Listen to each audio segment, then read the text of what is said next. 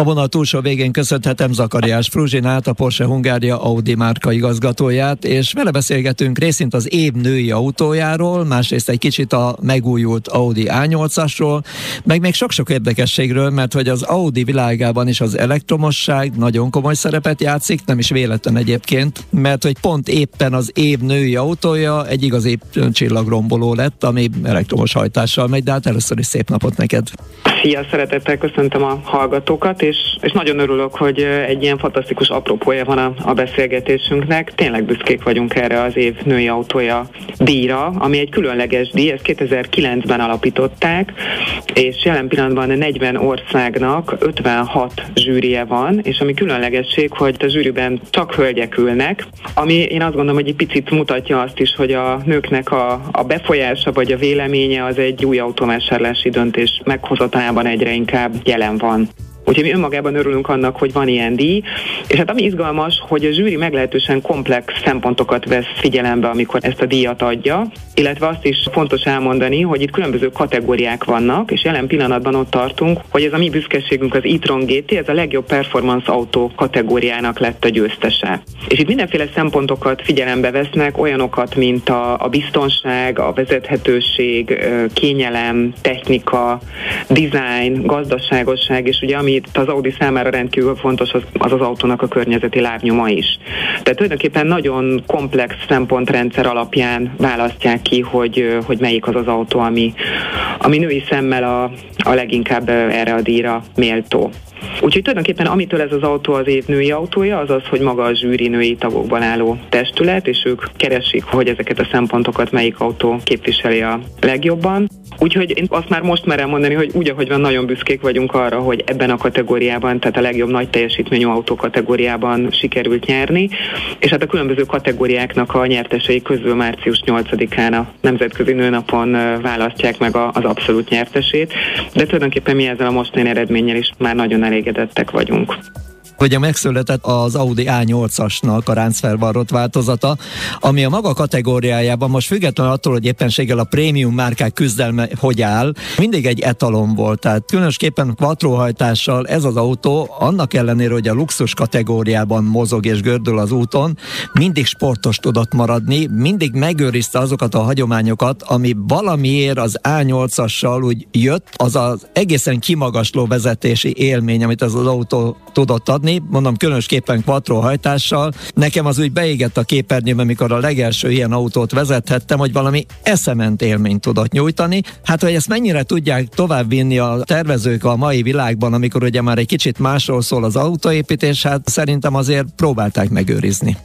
Igen, én azt gondolom, hogy ugye most ez a legújabb faceliftes A8-as Audi, ami kijött, az valóban a márkának egy ikonikus csúcsmodellje a luxus limuzinok között. Ugye 94 óta van már jelen, és tényleg a márka státuszának, meg a presztízsének is egyben szimbóluma, meg úttörője is.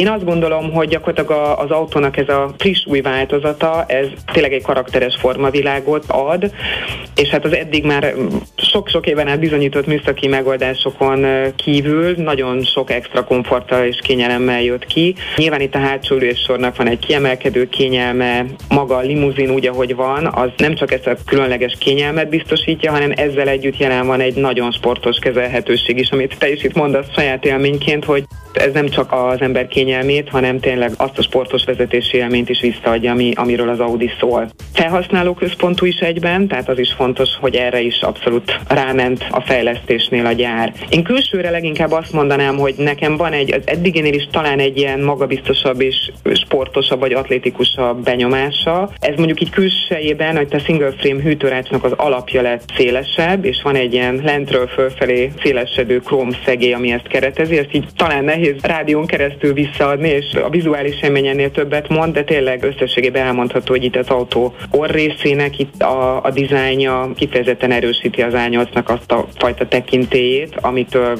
karakteres is, meg hát a márka csúcsmodellje. Meg hogyha az ember benéz a tükörbe, akkor hogyha megjelenik egy ilyen hűtőmaszk, akkor azért tudja, hogy mi jön mögötte. Hát mind ahogy mi is tudjuk, hogy most mi jön mögöttünk, mert egy zene, és akkor utána innen folytatjuk.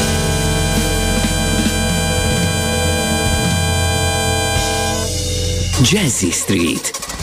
A stílusos és szenvedélyes autók lelőhelye.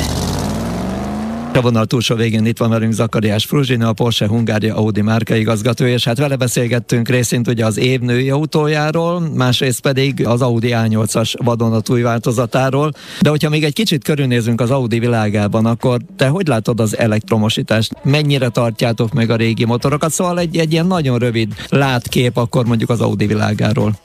Hát én ott kezdeném, hogy a, az Audi-nál a jövő hozzáállás kérdése ez egy ilyen nagyon meghatározó eleme a, az Audi márka létezésének, és az a Forsprung 2030 névre keresztelt elmobilitási projekt az azt bizonyítja, hogy az Audi nagyon komolyan beleállt a fenntarthatóság témakörébe, és én azt gondolom, hogy egy elképesztően komoly vállalást tett, amikor azt mondta az Audi, hogy 2026 után minden új Audi modell elektromos lesz. Tehát gyakorlatilag ott az autózás egy új korszakba lép, és ennek a korszaknak az Audi egy abszolút úttörője kíván lenni. Sőt, tovább ment a gyár, és azt mondta, hogy 2033 után nem fog belső égésű motorral szerelt autókat gyártani. Tehát azt gondolom, hogy a legfontosabb üzenet az talán ez, de ennél jóval tágabban értelmezzük mi ezt a, a mobilitás jövője dolgot. Tehát ugye egy dolog az elektromos autózás, ami kb. olyan szintű változást fog hozni a következő tíz évben, mint amikor az ember a lóhátról az autó volánja mögé ült, és tényleg megváltozik mindaz, amit jelenleg az autózásról tudunk és gondolunk.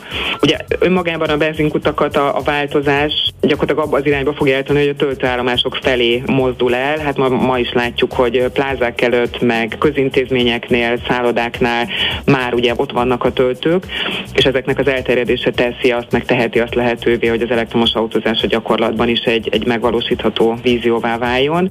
És tulajdonképpen az Audi, mint a Volkswagen csoportnak a prémium márkája, azon dolgozik, hogy minél hamarabb és minél hatékonyabban legyen az elektromos autózás az utazás eszköze. És gyakorlatilag a széndiokszid kibocsátással járó közlekedés fogalmát szeretnénk megszüntetni. A másik ilyen nagyon erős pillér, mert ugye egy dolog, hogy amikor közlekedünk, meg amikor egy autó megy, akkor milyen mennyiségű széndiokszidot bocsájt ki, és nyilván ezt folyamatosan csökkentjük már most a belső motoroknál is de maga a gyár azt is mondta, hogy a gyártási folyamatot is széndiokszid semlegessé kell tenni, és hát ebben nagy-nagy büszkeségünk, hogy a győri gyárunk is már elérte azt, ami, ami korábban egy lehetetlen vállalkozásnak tűnhetett, hogy maga a gyártási folyamat már széndiokszid semleges, és egy másik brüsszeli gyárunk is itt tart, illetve itt is egy nagyon erős vállalás van, és egy rendkívül közeli időpont, tehát 2025-re minden Audi gyár széndiokszid semlegesen és zéró kibocsátással hozza majd ki a, az Audi modelleket. Én azt gondolom, hogy ennek egy nagyon fontos úttörője, és, és beleáll a márka ebbe az egész trendbe. És akkor ami a harmadik nagyon meghatározó itt a jövő mobilitása kapcsán, azok pedig az önvezető technológiák. Érdekes, hogy a, a most elérhető Audi modellekben is sok-sok baráttal, ismerőssel beszélgetve, akik akár tesztelnek, nézegetnek vagy vásárolnak Audit, nagyon sokan élik már ma meg azt, hogy a különböző vezetés segítő technológiák egyfajta előhírnökei vagy előfutárai annak, ami az önvezető autózás lesz. Igazából az autók át fognak vélhetően alakulni. Tehát ha eljutunk tényleg az önvezető autózáshoz, akkor a belső térben nem kap helyet mondjuk kormány és pedálok. Elég elrettentően hangzik. Igen, ez még úgy távoli jövőnek tűnik, de azt látjuk, hogy a világ ebbe az irányba megy, és tulajdonképpen maga az a tér, ahol most azért többnyire vezetünk, és figyeljük az utat, az át fog alakulni. Tehát kezelhetjük úgy, mint egy, tehát nem, nem csak egy szolgáltatást, ami A-ból B-be eljuttat, vagy egy használati tárgyat, hanem egy olyan térként, ahol az ember dolgozik, vagy kikapcsolódik, vagy lazít, miközben utazik, és el is jut A-ból B-be. Hát egy új világ jön. Hát reméljük, hogy még egy kicsit odébb lesz, és azért még lehet egy darabig tekergetni az autó kormányát, meg élvezkedni vele. Aztán lehetséges, hogy utána is majd születnek még olyan autók, amivel lesz kormány, lesznek benne esetleg pedálok, és lehet, hogy kimondottan versenypályákra születnek majd, vagy a jó ég tudja, hogy mi lesz majd az autózásnak a jövője, mert hogy sok érdekességet lehet hallani. De egyébként például az Audi-ba is nagyon sok olyan vezetés segítő rendszer van, illetve önvezető technológia van, ami már beépítésre került, de azt mondták a gyáriak, hogy amíg a jogi szabályozás nem kerül sínre, addig nem kapcsolják be őket, tehát nem lehet aktiválni őket, de benne vannak az autókban. Szóval érdekes világ ez a mai, kicsit félúton vagyunk a jövő meg a, a jelen között. De hát én nagyon szépen köszönöm, hogy itt voltál és meséltél nekünk. Én is köszönöm a lehetőséget. Érdekes világ mindenképpen az Audi világa, és úgyhogy további kellemes hétvégét, és még egyszer köszönöm. köszönöm. Szia! Köszönöm, szia!